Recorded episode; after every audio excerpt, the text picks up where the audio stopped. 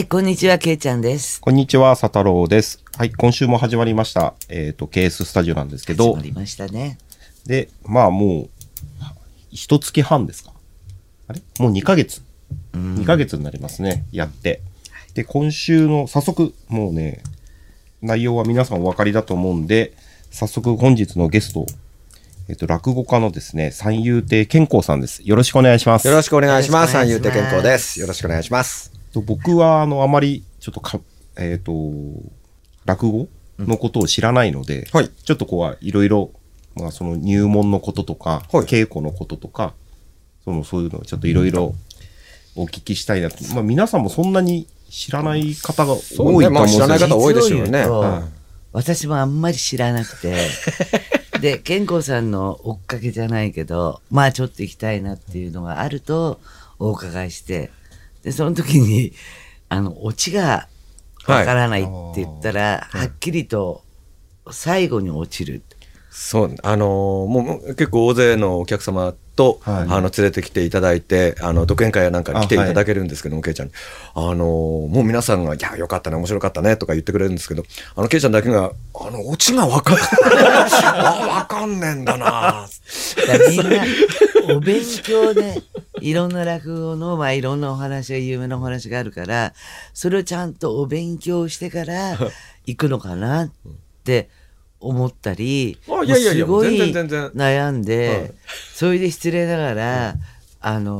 ョートメールで、皆さんお勉強してきてるんですかって聞いたりとか、あと熱心な方って、その日のお話、寄席の内容のとこ、わざわざ写真を、題名をね。題名を取って、必ず皆さん取ってらっしゃるよね。そうです。でもこれ、最近なんですよ。それこそ、スマホや何かが出てきたんで、ああいうことやるようになったんですけど、普通題名がないんですよ、落語の場合は。ただ、役者と違って全員揃ってからさあスタートで始まらなくて、自分の時間にこう徐々に来るわけですよ。そうすると先に誰が何をやったかわからないんで、その覚書として題名をつけてた。御朱印帳みたいなものを。御朱印帳とは違う。御朱印帳とはまた。落語の、お話っていろいろあるじゃないですか。はい、昔からのもあります。はい、この最近できたのとかもあるんですか？当然、最近できたのもありますし、だから大正時代できたのもあるし、昭和の先にできたのもありますし、はい、もう今現在、作ってるのがもう広まってるっていうのもありますし。はい。これは聞いていいかわかんないですけど、誰が作ってるんですか？あ、これは新作落語の場合はもう今やってる人が自分で作ったって言えば、もうそれで、その話になりますし、落語作家もいるんです。あ、じゃあ、兼好さんも作ってやってるのが何席かありますし。で、落語専門の作家さんもいるんです。例えば、有名なところで、文枝師匠なんかはもう、創作落語、自分の作った落語だけでも百何十席って作ってらっしゃるので。それを、例えば知って、自分が、やると、いくらかチリンチリンって入るんです。これが入らない。そんなね、著作権。ここがね、我々のまた、何にもないところで、だから、自分で作ったっていうのはもうほぼ自分でしかやらないですから。ほぼ自分でしかやらないので、自分がそこで行って仕事として入ったのが、まあ、その代金みたいなもんですわね。でもこう、新しく作った、まあ、他の人が作ったのを聞いて、あ、これ面白いなと思って、やりたいなって言って勝手にやるんですか？一応お断りはするんですか？全て。古典落語もそうなんですけど、やろうと思ったらちょっとした小話も、その師匠に教わって、その師匠が、まあ、じゃあもうこれお客さんの前でかけていいよって言ったらできるんで、ダメだよって言われたらできないんですよ。一応そこがまあプロとしては。それはいい悪いの判断っていうのをお前がその師匠まだ下手だから。そう、下手だからとか、やらないとか。もうそれこそ、この話を教えてください。いや、お前に教えない。であればもう教えないですし。そしたら勝手にはできないので。あ、意外とそこはきちんとしたルールがあるんですよ。これやりたいと思って喋れるわけではない。ではないんです。お前にはまだ早いとか、この味は出せないとか。まあまあ、その師匠によってはすぐにどうぞっていう人もいれば、なかなかそのあげるっていうんですけど、あげてくれない人もいますし。そこは意外と我々ルールは守って。その代わりお金を取ったりはしないんですよ。要するに、普通、何かくださいって言ったら仕入れですから、お金払ってなんですけど、それはないんですよ。その師匠に教わりに行くと、その師匠がいいよ、教えてやるっていうことになれば教えてもらって、逆にその師匠がお蕎麦とかご馳走してくれたりして。教わるときに払うこともないってことです。だからまあ、一応気持ちとしてそれこそプリンとかのど飴とか持っていくことはあっても、うんはい、そういうのでお礼は言ってもそのためにこの話だからいくらっていうのはないんですよ。それを例えばお座りに行きました、うん、でお座りに行ってこうけどメモもとか録音とかやっぱお話忘れちゃうじゃん。あのねあれなんですよ、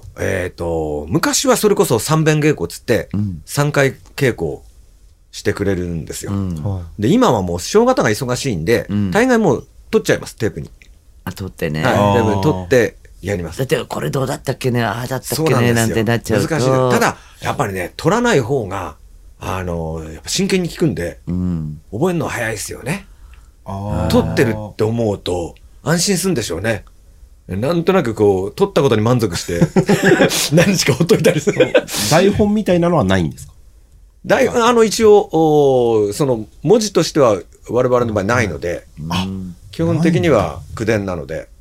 でまあその好きな作家さんとかがそういうのをまとめた本はありますけども、それはその人が講演したのをその日取ったっていうだけの話なので、人によって例えば落語も始まりがあってこう言ってって最後のオチはあったとしても真ん中のこうところが変わっちゃうっていうのはない？いや、ありますあります。行き先がそう お墓に行くはずだったのがはい、実は教会に行っちゃったとか、行きたくなかったとかですよ。そういうぐらいこう、行き先がこういってでも最後のオチはまあ一緒だったり、逆に今のオチ、昔に作ったオチがもう分かりにくくなってるんで、うん、もうちょっと変えて現代で分かりやすいように変えたっていうのもありますし、やる人もいるし、はい、そこはまあでも教わってからじゃないとそれはできないと思いますね。今落語家の方って何人ぐらいいらっしゃるんですか？これね、正確によく分からないんですが、おそらく東京だけで700いくつ800近くいると思うんですよ。で、うん、大阪も合わせるだから今1000人近くいると思うんですよね。相当これでも増えてるんですよ。なんかすごい僕ちょっと数が少ないような感じがしたんですけど、私が入門したばっかりぐらいの時は多分東西合わせて500いくつとか600ぐらいだったと思うんですけど、もう今ものすごく増えて女性の話家も増えたりなんかして今、大阪もものすごい増えましたんで、おそらく1000人ぐらいはいると思うんですよね。なんかでも大阪の方だとなんか落語をやってんのか漫才やってんのか、ちょっとこうどっちかこう分からないような。だからあれでしょうね、もう東京もそうですけど、大阪なんか自分で面白いと思ってなんかやりたいっていう人は大概漫才に行くんで、その中で落語に来るなんていうのは本当に友達少ないんだと思うんですよ。はい、落語家になってらっしゃる方も何人かいますよね。います、うんはい、いやだからそれだけやっぱ落語自体はよくできてるので、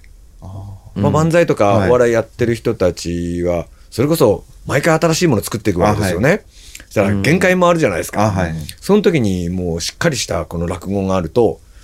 これ自分で料理したらもっと面白くなるかなっていうような思いはいっぱいあると思うんですよね。結構何人かお笑いの方からこちらに来てる人いますね。健康さんはあれね、はい、最初サラリーマン大学卒業して。そうです大学の時は落ち研とかなんとか研とか、全然ないです。もう私一応中学ぐらいまでは剣道やってて、高校大学はラグビーやってましたから。そうですか。見えないでしょ。サラリーマンやられて、はい、で目指したっていうきっかけは何なんですか？落語家になろうっていう。もうだからそれも今となってはよくわからないんですけど、はい、ちょうど就職が大概、まあだからバブルの終わりぐらいのあれだったんで、就職するのはもうなんとなくどこでも行けるような感じで就職して、それからいろいろやってるうちに、だからね、結局決定的なのは最終的にいろんな仕事した後に魚河岸で働いてたんですよ、築地で。ターレー乗ってたのね。ターレー今でも乗らせたのないですよ。ちゃこまか。それで朝もう2時ぐらいから仕事始まりますんで、10時ぐらいに終わっちゃうわけですよ。あと遊ぶとこがないんですよね。夜8時にはもう寝なきゃいけないんで、うん、昼間遊ぶとこがないんですよ、うん、そしたら寄席がそういえば昔どっかで先輩に何回か落語連れてってもらったことがあったり、うん仕事の関係で落語の取材に行ったりもしてたんで一応あるっていうのは知ってたんで、うん、じゃあこれちょっと時間つぶしに、行ってみようかっていうのが大体まあ直接的なきっかけですかね。あ、うん、昼の寄席あれも結構ね末広ってとこものすごい入ってるもんでもね、そこで入門されるじゃないですか、三遊亭好楽さんに どうやって入門するんですか。入れてくださいって言うんですか。これね入れてください面白いですね。追い出された親父みたいですね。入れてください。いやなんかよくあるじゃないですか、はい、こうドラマとかで弟子にしてくださいみたいな、はいはい、まあ今はそんなドラマないですけど昔のドラマってあるじゃないですか、はい、だってそれまでやってなかったわけでしょ。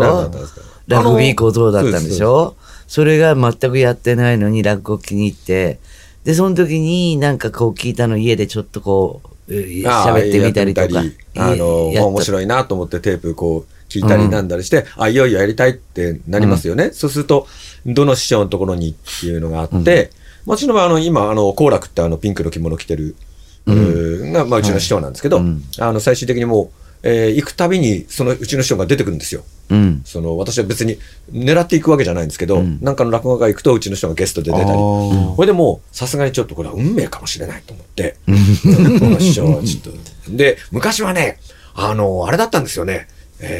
なんで個人情報とか意外と、うんもう緩かったんで、はい、いろんな人に聞いてみたらうちの師匠の住所が分かったわけですよ、うん、で案外うち今住んでるところに近いって言うんで、うん、で魚河岸の会にこうスクーターでこう、この辺かな、この辺かなって言ったらいたんですよ本当に、散歩してたんで、それで降りてすいませんっつって弟子にしてくださいってだからうちの師匠がヘルメット取れなんて言われて。おかしかったですね。そうかと思いながらヘルメット取ってすいませんなんつって、それでまあ一回断られ、まあ何回かもう家が分かったんで、何回か行って、まあ3,4 回行ってるうちにまあじゃあそこまで言うならっていうんで取ってもらったんです。なので、大概その家を昔のことですから調べていく人もいれば、今はねなかなかそういうことができないので、手紙を書いて事務所とか調べてやる人とか寄席に手紙を送る人とかそれから寄席の出口で待ってて、でその師匠が出てきたらすいません弟子になりたいんですけどってお願いするのが一番多いですかね。あ、じゃあ直接交渉。直接です、はい、誰かのほら例えば普通のタレントさんとか歌いだと事務所に自分のテープを送ったりとか、はいはい、なんだらかんだらして、はいあるけども、なんざって人と人との直接交渉。そうですね。未だにそう。そう。歌手みたいにこういう歌が僕は歌えますっていうデモテープとかっていうものがないので、当然落語まだみんな知らないです。健康さんがお弟子になられた時は、ちょっとは練習してたんですか？いやいや、全然。もう聞いて、なんとなく、わ、面白いと思うぐらいだったので。へえ。それをさ、本気で。すごいですね。いやだから落語が好きな人と喋るのが好きだとかいろいろあるんですけど、もう大好きだっていうのと入門するっていうこのわずかの間すごい深い水があって、ここを乗り越える人はやっぱどっかおかしいんですよね。いやだけど親とか親戚にしてみたらまともかどうかわからないけど会社のね普通のサラリーマンでやってたのに、これからもう落語やって猛反対。いやそら普通はそうですよね。なんでお前入門された時あれですよね、ご結婚もされてたみたい。そうです、うちは子供もいたので、はいまあ、今はそんなに珍しくないんですけど28ぐらいだと当時はまだ相当遅かったですし、年齢的にも遅かったですし、だから普通は入門したいんですって言って、師匠がじゃあいいですよって話になると、その代わり、親を連れてきなさいって言うんですよ。で、親を連れてきて、日を改めて親を連れてきて、で、大概自分の家を見せて、話かっつったってこんなもんだよと見せて、で、それも、まだ俺なんかいい方だと、ひどいのになるとこんなのもいいし、あんなのもいいし、こんなのもいいし、これでも親御さんやらせて大丈夫ですかって言って、親がダメですって言ったらもうダメなんですよ。子供がどんなにやりたいっつってもこれはもううちはじゃあ取らないっていうふうになるんで、もう逆に言うと親も説得できないようなやつがこれから先確かに、ね、500人600人3人のお客さんの前で喋れるわけがないっていう話になるんで、そりゃそうだ ね。ただうちの場合はもう結婚して子供いたんで、お前の場合女房だなっつって、でうちの師匠がうちの女房に電話して、好楽ですけどって言って、うちの女房びっくりだね、テレビに出てる人から急に電話になって、すごい明るい声でよろしくお願いしますみたいなものすごい軽いだってでも入門するって言っても、そっから今度、まあ今までは給料があったけど、収入も断たれちゃうわけでしょ。そうです。で修行してる間別に小遣いもくれない。いや、要するにまあだからそこが師匠の、中で決まったまあなんかがあるんだと思うんですけどね。だから給料みたいなのはないです。ね。要するに月決まったいくらいくらっていうのは全然ないので。ねえ。よっぽど大変だよこれは。入門すると最初に何をやるんですか。何をやるって、まあ、それこそいろんな師匠たちが、まあ、その辺でうろうろしてろってよく言われるあれで、もう子供と一緒で、まあ、とりあえず見て覚えろ。見て何周りがしてるか、邪魔にならないようにしてろって言われる。だから邪魔にならないようにするまでが大変ですよね。こう、きちんと立ってれば、きちんと立ってるで、暑苦しいなって言われるし、あんまりだらけてって、お前何しに来て遊んできてんじゃねえぞって言われるし、ちょうどいい具合にこう立ってるのこれが難しいんですよ。それでずっと師匠の落語を聞いて、でカバンを持って、歩いて、でそのうちに、着物の畳み方を教わって、で今度太鼓を教わって、そういうもう基本的に前座さんっていうのがやる仕事を師匠のうちで教わって、いやまあこのぐらいまでできるようになったら、寄席に放り込んでいいかなってなったら、寄席に行くようになって、で今度は寄席で、今度は師匠、自分の師匠以外の師匠方からいろいろ怒られながら、先輩方に怒られながらいろいろ覚えますよね。みんなに育ててもらうんだ。そうです。だからとっ